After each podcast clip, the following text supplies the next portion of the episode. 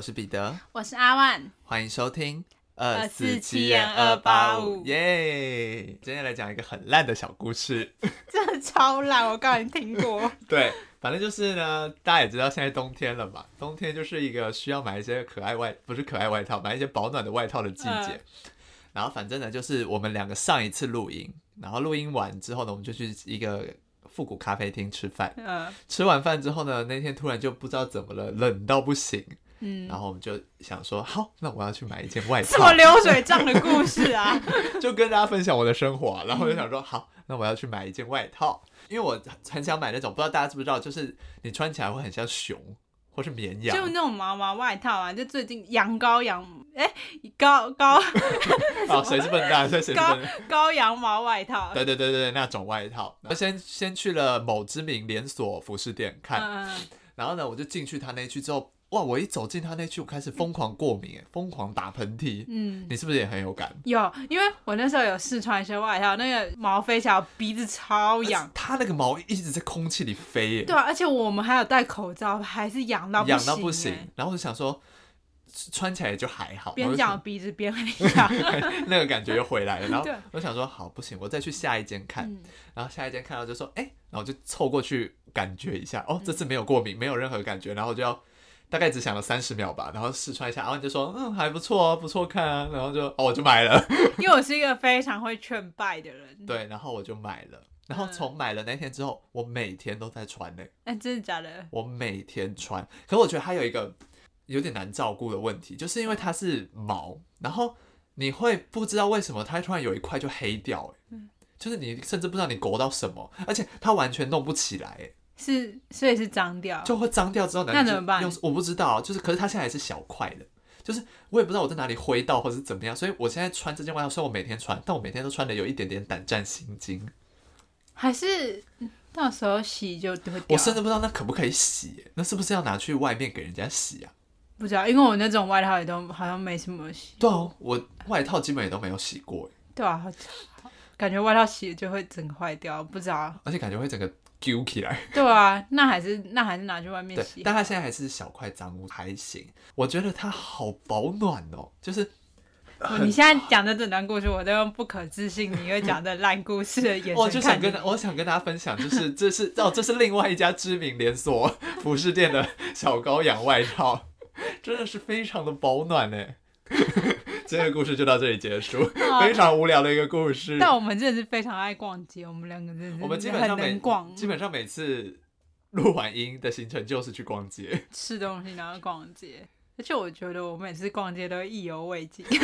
没买点东西我就浑身不自在，就是本来可能只是真的只是逛逛，对啊？但是没买东西，我就会呃觉得呃今天今天很空虚，对，而且我觉得我们每次都会去一些固定的点探探访。对啊。最近近期比较忙，去一些比较近的点，对对对对对，之前都会去一些中山，然后各个小店里面，也没也没多远，但是已经超过我们生活范围了。对对生活范围。对对对对对，所以就是最近冬天了吧，大家可嗯。以开始置装，应该大家都已经 应买了吧该双十一应该都买了不少了吧？对啊，哎，哇天哪，双十一花超多钱，不双讲了。那又是另一个故事了。对，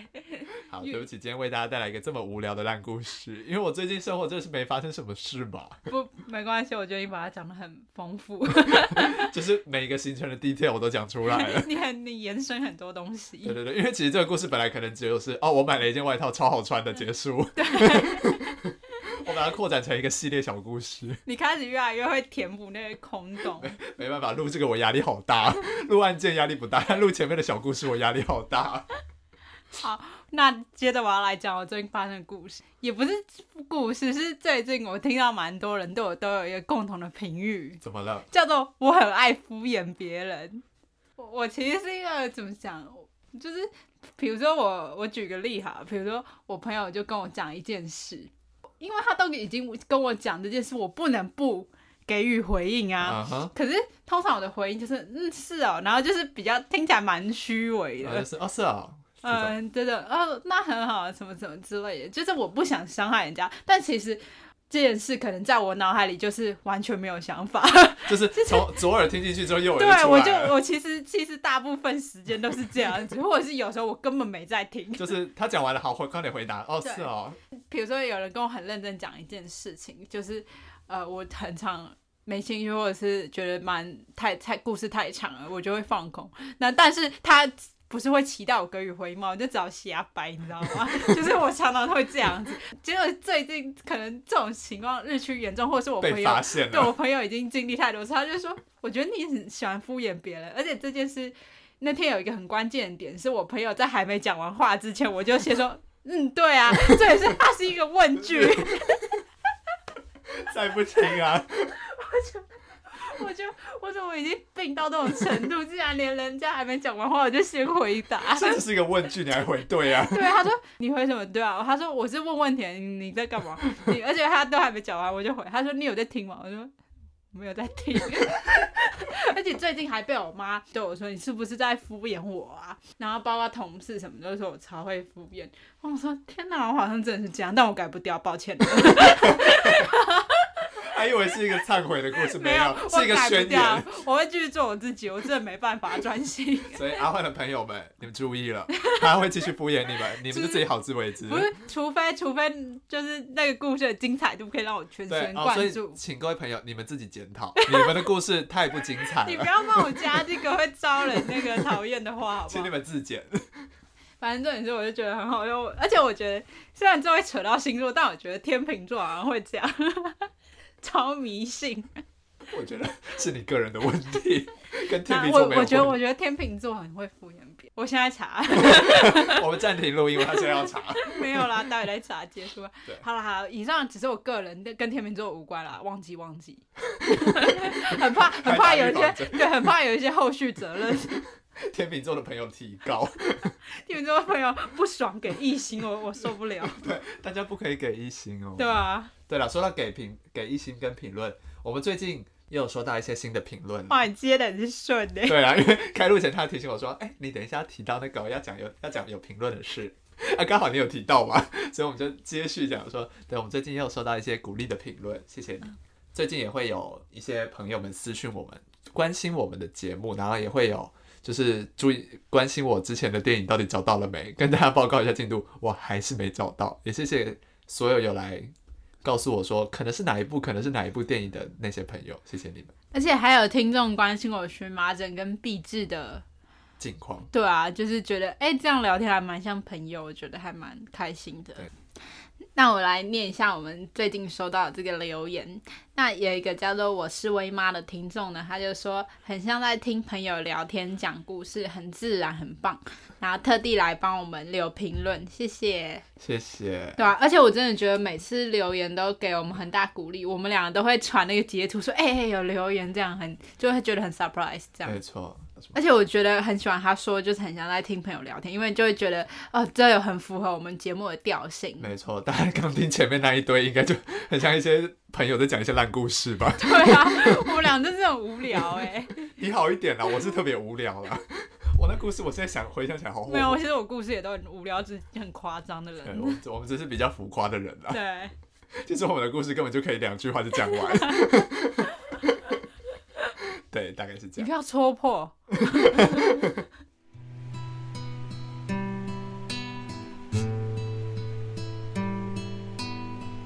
好，那接下来就进入今天的案件。我今天要跟大家讲的案件呢，是上上集有稍微提到的顾立国森永案。这个案子呢，是从一九八四到一九八五年间，从顾立国这间企业的社长，然后他社长叫做江崎胜久，从他被绑架，然后被索要赎金为一个开端，嗯，然后他慢慢衍生成一系列，就是这个犯罪集团向各大知名的日本食品企业发出一些要投毒、勒索、要赎金的一个案件，这样，所以它是一个系列案件。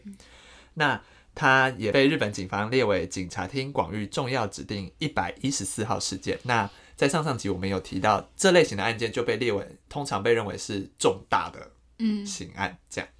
这个案件总共动员了一百三十万名调查人员，一百三十万，对，非常的多人，然后清查超过十二万五千名涉案人员，然后其中获得了两万八千条线索，但到今天依旧找不到凶手，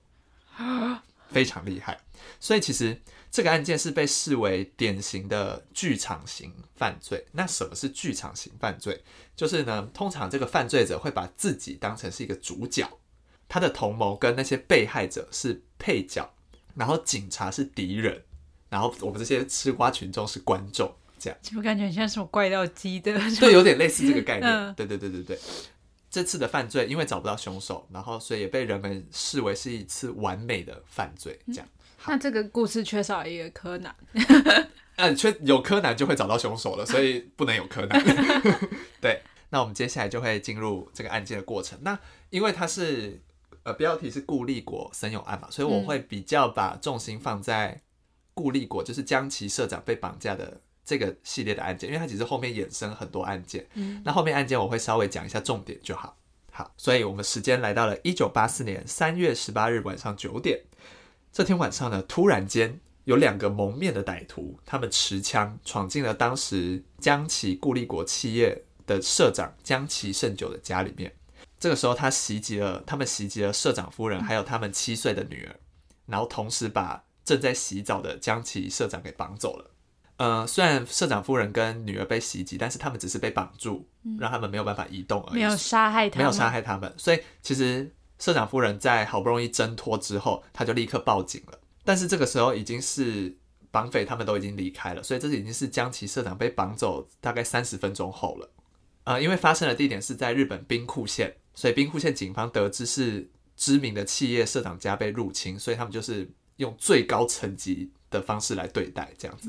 所以他们就派出了搜查一课的课长亲自前往现场。警方到现场之后呢，就开始一一询问夫人啊、孩子发生什么事情了这样子，然后又在家里搜查了一轮，这个时候才发现社长不见了。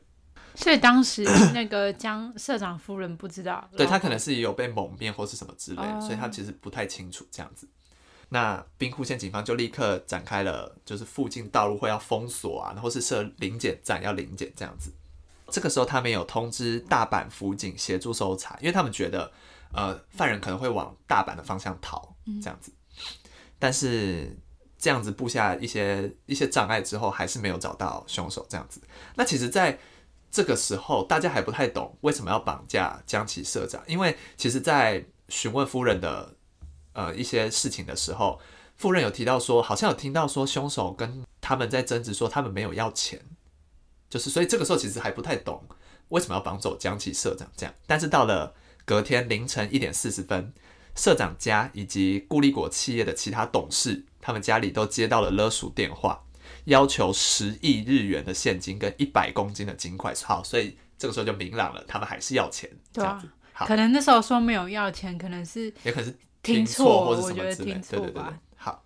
所以时间就来到了二十一号，那在这中间其实还在跟歹徒进行一些周旋子，还没有真的去跟歹徒会面前，就已经先传来了一个好消息，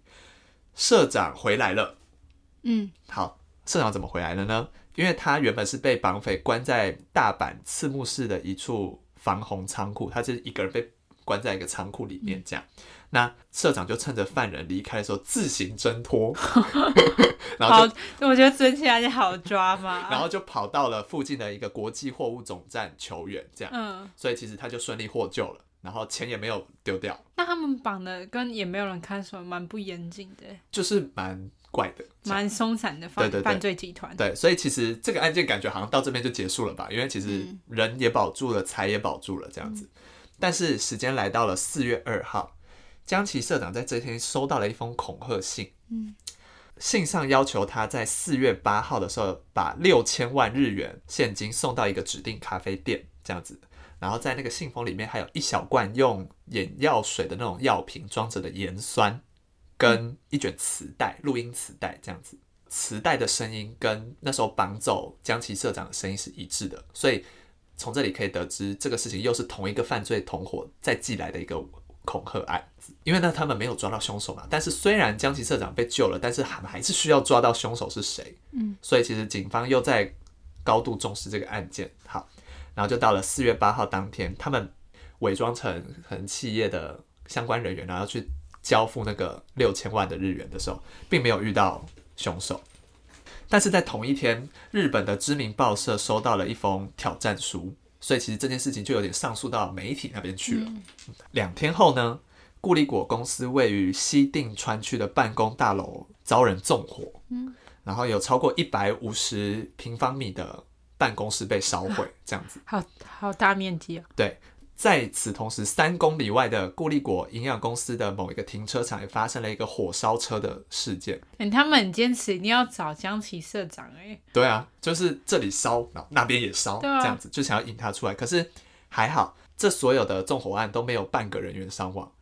对，然后但还好他们的犯罪都没有害任何人死伤。对对对，然后其实也是很快就扑灭了那些火势。在这之后，固力果企业还是持续有收到威胁的电话，就是然后每次威胁的赎的金额都不太一样。固力果公司害怕他们又跑去哪里再烧一些什么东西，所以他们其实很战战兢兢的在面对这件事。因为发生太多事了，就是纵火案、绑架案，所以警方就在四月十二号把这个事情升级了，变成我们刚刚说的呃警察厅广域重要指定事件这样。那在同月的四月二十三号，江崎社长又收到威胁信了，这次他要求一亿两千万日元。可是这次比较不一样的是，同时报社也收到了来自怪人二十一面相，这是犯人第一次给出了他自己的名讳的一封挑战书，但这次的交付赎金跟逮捕的行动还是失败了。好，那时间又来到了五月十号，报社又收到了挑战信。那这次歹徒强调，若是就前面他们其实都没有强调说一定要支付现金这样，这次歹徒强调了，要是不支付现金，就在固力果，因为他们是生产食品的嘛，他就在固力果生产的巧克力产品里面投入氰化物。哦，你是那个剧毒的对那个对对对毒对对对。那一开始他们想说，会不会只是一个要逼你交钱的一个幌子而已？嗯。可是事实上，警方也确实在西宫市的某家便利商店里面发现了掺有氰化物的巧克力。所以还没被买下就对，然后非常贴心，上面还有一张纸条写说这个东西有剧毒，吃了会死。他们人，他们到底是好人还是想做？就是我其实也不太懂是什么他们意思。是很怕有人死掉啊、对他们其实好像很蛮怕有人伤亡。嗯，对他们不想波及无辜，他们只想要钱呢。对，然后从监视器有看到有一个戴棒球帽的一个可疑男子，但是身份是什么还是没有查明这样子。那在这之后，其实还是有多次收到恐吓信啊，然后又在跟警方周旋，这样，终于警方迎来了第一个可能可以抓到凶手的机会。所以，我们将时间来到了六月二号。六月二号呢，这时候歹徒跟警方要求要在烧肉店大同门这个地方进行交易，这样子。呃，因为这次是非常有可能会可以破案的，所以警方这次制定了一个完美的计划。好，他们怎么做呢？因为犯人要求将三亿日元放在一个指定的白色轿车里面，所以警方呢就在那个车上安装了一个可以手动熄火的装置。手动熄火，就是如果有一个人在里面，他按一个钮，那台车就会熄火，这样的一个神奇的装置。好，那要有人在里面嘛，所以他们就安排了一个侦查员佩戴无线电躲在后车厢里，所以这样子，即使犯人把车子开走了，他还可以是用无线电跟远方的呃警察沟通，然后还可以按下熄火的装置，让车子停下来。安同时也有布下一些就是呃警力部署在他们可能逃亡的路上。好，那时间就来到了犯人指定的晚间八点四十五分。这个时候呢，有一有一名男子，他推开了烧肉店的门，然后接近了由侦查员假扮的一个顾立国的员工，就是他们有一个男子靠近了他，然后跟他说：“你把车子钥匙给我。”然后他就把车子开走了。可是这个时候呢，车子停下来了。但停下来的地方不是他们预计他会停下来的地方。那为什么他停下来呢？原来是躲在后车厢的侦查员，因为他不是佩戴无线电吗？可是他的无线电突然接收不到讯号了，然后他太不安了，他就安把车子熄火了。对，所以他就把车子熄火。那这时候想说，大家一开始先震惊，为什么熄火了？就是还没到那个指定地点，他就停下来了。那好，没关系，停下来，那我们就上去抓人嘛。好，所以大批警力就冲上去抓人，结果抓到了那个人，咦，不是凶手，是一个无辜的男子啊。他是谁呢？他说，呃，他在几分钟前，就是几分钟前被三名歹徒威胁，他跟他女朋友原本在路上走，被三名歹徒威胁，然后那三名歹徒就抓走了他女友，嗯所以他们就用他女友的安危，然后威胁他来做这件事，这样子。哦，我觉得这个 这个方法也很好笑。就是如果我是歹徒，我怎么会没想到你会？我我一定会想到这警察一定会动手脚，我怎么会乖乖让那个车就让凶手去开？这感觉就很，对啊，所以他们其实就是有用一些脑了，这样子，这是一个很很，我不知道怎么形容，不知道怎么评价的一个。对哦，整段故事好离奇对，哦。然后但是警察一开始还不相信，不相信那个男的，想说你一定是骗人的，你在那边乱讲。嗯对，等到警察终于相信那个男子讲的话之后呢，因为那个男子有跟歹徒约定说，好，如果你拿到你开到完那台车拿到钱之后，要到哪边去交付赎金。这个时候呢，发现完蛋了，因为他们约定的这个大同门这个烧肉店是在射金川市区，然后在你可以想象是一条河的右岸，嗯。这样。可是交付赎金的地点是在请屋川区，是在那条河的左岸，嗯，等于就是他们把所有天罗地网都布在了右岸，左岸哦根本没有布任何的警力，所以那等于是一个漏洞。然后他们就想说完蛋了，这个时候他们才赶到左岸去，人早就不见了，所以这是交付赎金也没有也没有凶手等于也没有拿到赎金这样子。哦所以时间来到了六月二十六号，这时候歹徒送了一封信给报社，他们宣布要结束对固力果公司的威胁了。嗯他们觉得累了吧？对他们说，他们要去国外度假。嗯，对，他们说他们说，对他们上面说什么日本太热了，他们要去巴黎、伦敦度假，然后明年一月再回来。嗯，这件事情之后，固因为原本固力果公司已经被搞得人仰马翻，所以他们的东西生产线也停，然后股价一直狂跌。嗯但这件事就是因为已经宣称他们不会来闹了嘛，所以固力果公司的股价又再回上涨了，所以他们生产线才恢复这样子。所以其实针对固力果公司的威胁案就到这边结束了。大家就想说，哦，所以他们要去放假了嘛，所以应该就没事了吧？但是其实这件事情就扩散了，就是他们不不威胁固力果之后呢，改去威胁其他人了。对，所以我接下来会简单提一下他们威胁其他企业。那就在大家以为固力果这个案子告一段落之后呢，另一家食品丸大食品收到了威胁信，他就说，如果你不想跟固力果一样的下场，你就准备好五千万日元。但是这次的逮捕行动还是失败了。嗯但是这次并不是完全没有收获，这次他们在啊、呃因为他们是约定在有点像是类似车站，所以他们在电车上跟车站募集到了一个眼睛很像狐狸长相的一名男子我有。看过那个画像，那这就是这一次逮捕唯一获到的一个线索。那其实当初呃发现这个狐狸样的男子的时候的那名员警，其实有想要上前去盘查的，可是他的上级警官呃要求他先在原地待命，这样就好。然后所以他就只好在远处跟踪。可是因为你知道车站人潮很多，所以他就跟丢了。对。这一次收到威胁信后，一直到七月六号，虽然中间一直都有威胁性的出现，但是警方每次都扑空，就是都抓不到凶手。那针对完大企业的威胁，突然就告一段落了，就没了。对，那下一个出现的受害者呢，是来到了九月十二号，这次是森永制果，在这个这个森永制果跟固力果森永是不一样的公司。嗯对那这次歹徒要求一亿日元，一开始想说是不是呃不同的歹徒这样子，然后但是他们隔天就在公司的信箱收到氰化物的药丸，所以证明是同一批歹徒所为。森永治国的社长就很很紧张嘛，因为毕竟前面已经发生这么多别人的事了，所以他就很快就准备好现金，但是歹徒没有出现。然后来来到了十月七号，在就是市面上的七家店铺发现掺有氰化物的生永食品。嗯但是有标示剧毒是吗？对对对对对对，就是有标示剧毒。然后隔天也有很多的销售商或是零销商，就是贩卖生永食品的通路也收到了威胁信，然后他们要求撤下生永治国的商品，等于就是不要让生永治国卖东西了。这样子就是你敢卖，我就在里面放氰化物，嗯，这样子。对，那接下来除了一些第四大报社之外，还日本放送协会、日本警察厅长官都收到了挑战信。对，就是等于收到挑战信的人越来越多了，嗯然后就是歹徒越来越嚣张，然后就是说你们警察无能啊，抓不到我啊什么之类的这种，然后持续调查嘛，这时候又发现了跟第一起孤立果案神似的那个棒球帽男子又出现了，就是在可能在便利商店里，就是有一些鬼鬼祟祟的行径这样子。所以接下来的状况就是，只要你有在卖森永治果家产品的商家，你都会收到威胁信，然后要求你把他们的东西撤掉。这个就导致森永治果的很多家厂工厂都必须关闭。嗯，因为我东西卖不出去嘛，我只要一卖，然后就有人威胁要投清化物，那谁敢买？嗯，对，所以这个时候其实森永之国已经有点妥协了。好了，你要怎样就怎样吧。然后我就好，我就关嘛，我就关嘛。但在此同时，又出现新的受害者了。这次是日本知名的咖喱食品商好事食品。嗯对，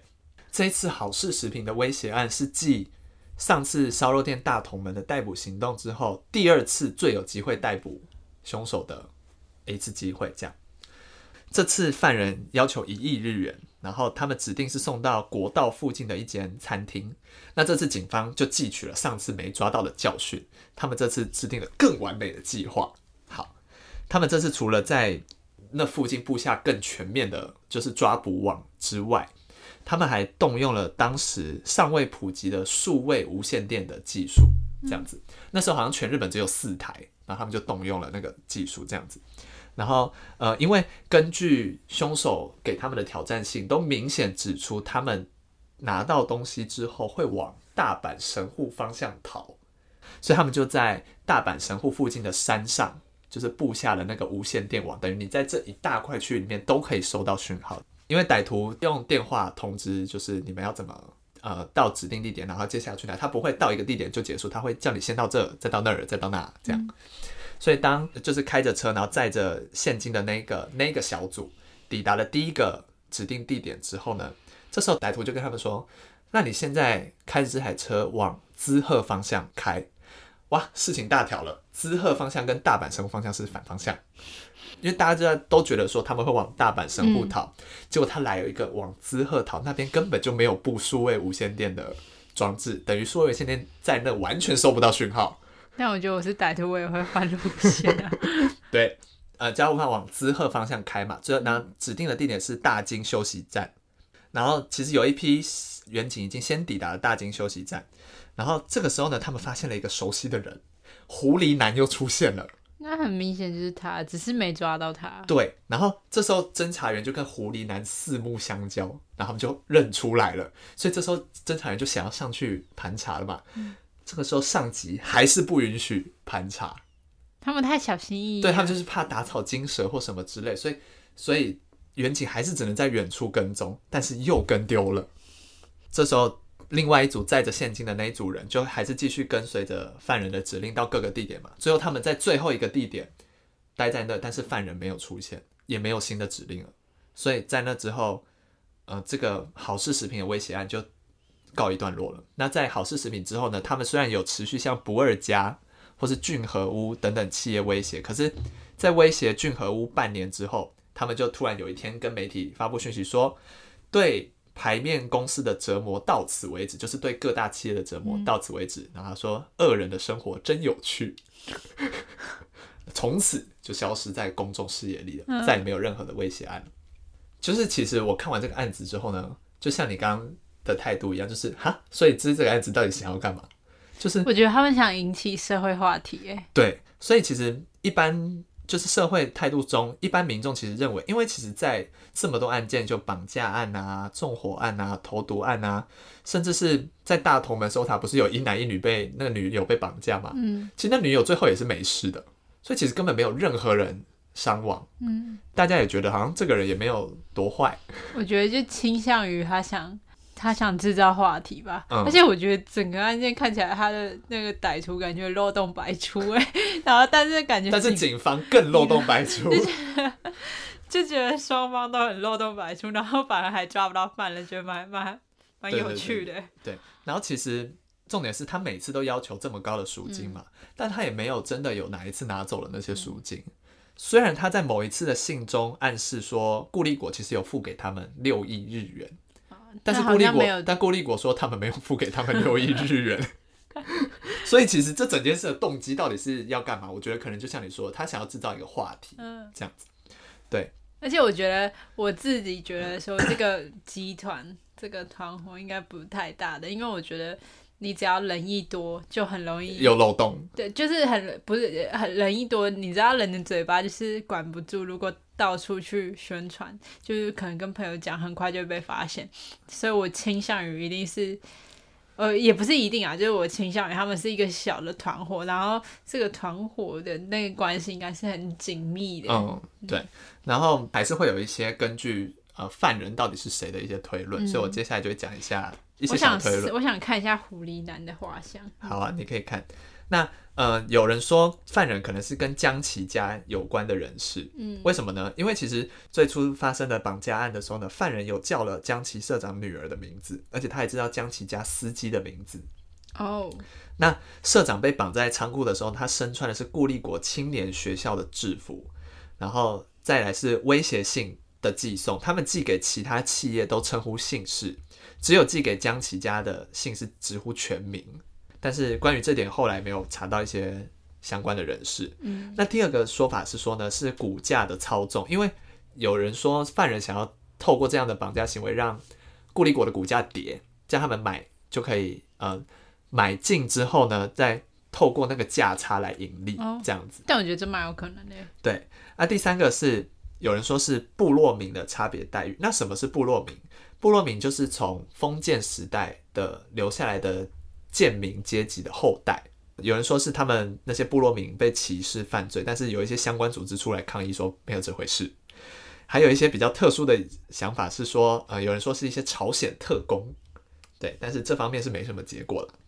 然后再来呢，是有一个人，有人说是有一有一位作家叫做宫崎学，他犯案的。为什么会这么说？因为他长得很像狐狸男，然后他的他本身也是部落民的后代，他父亲是黑道，他本身也有参与一些左翼的运动，再加上他当时经营的建筑公司面临倒闭，所以他其实有需要钱的这个动机。但是，呃，宫崎学在案发的时候是有不在场证明的，所以这件事后来也就是不了了之这样。那最后一个推论是说，可能是原本黑社会集团的组长，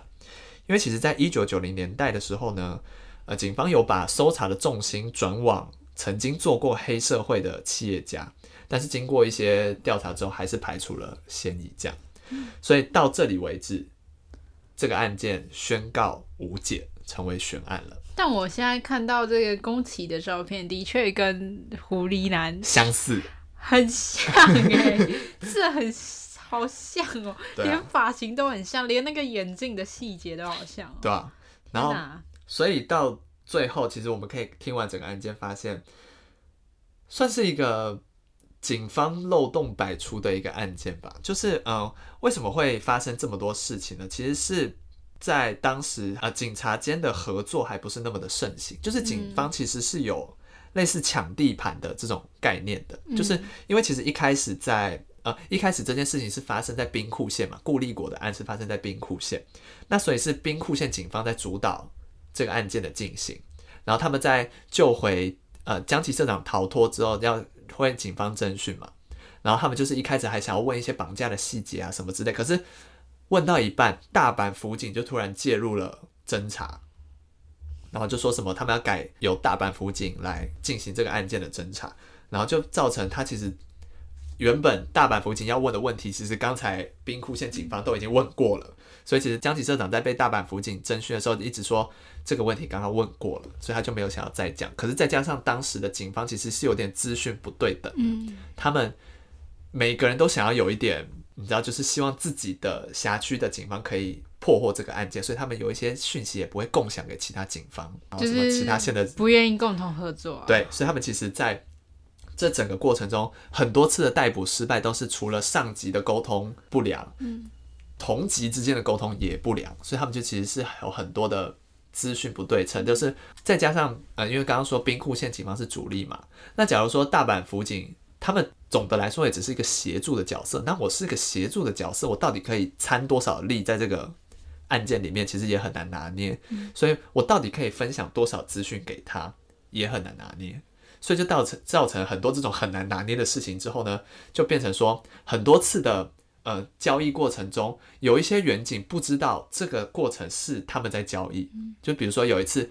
指定就是他们可能指定说要放到这个车上，然后那个可能会在那边进行交易，这样有一些不知道的远景就突然走过去，然后就问说什么，呃，就是进行一些关心啊、盘查之类，然后就导致那个那边的嫌犯起疑，他们就开走了，所以这次就宣告失败。可那个警察根本不知道你们在交易，因为没有人告诉他。嗯，对，然后呃，这整个案件的调查过程也算是秘比较秘密的在进行，所以知道这件事的人其实很少，所以出来不小心破坏现场的人也很多。而且他们不是前面动用很多警力什么的，然后可是真正知道在干嘛的人就很少，就是等于有点白费那个人力跟对对对对就是造成一些误会吧。对诶而且我有看到一本书叫做《最华丽的剧场型犯罪：顾立果森勇事件未解之谜》，好像里面就是会提到说一些细节，他不是他不是在。强调说谁是凶手，他嗯是在讲说为什么这件事会发生，为什么在这么多大大小小的事还抓不到凶手，有点像是在探讨这个里面的内幕跟嗯。一些警方的疏失这样子。对对对所以大家如果有兴趣，就是可以去看这本书。那今天的节目就差不多到这边结束了，我是彼得，我是阿万，我们下次见，拜。拜拜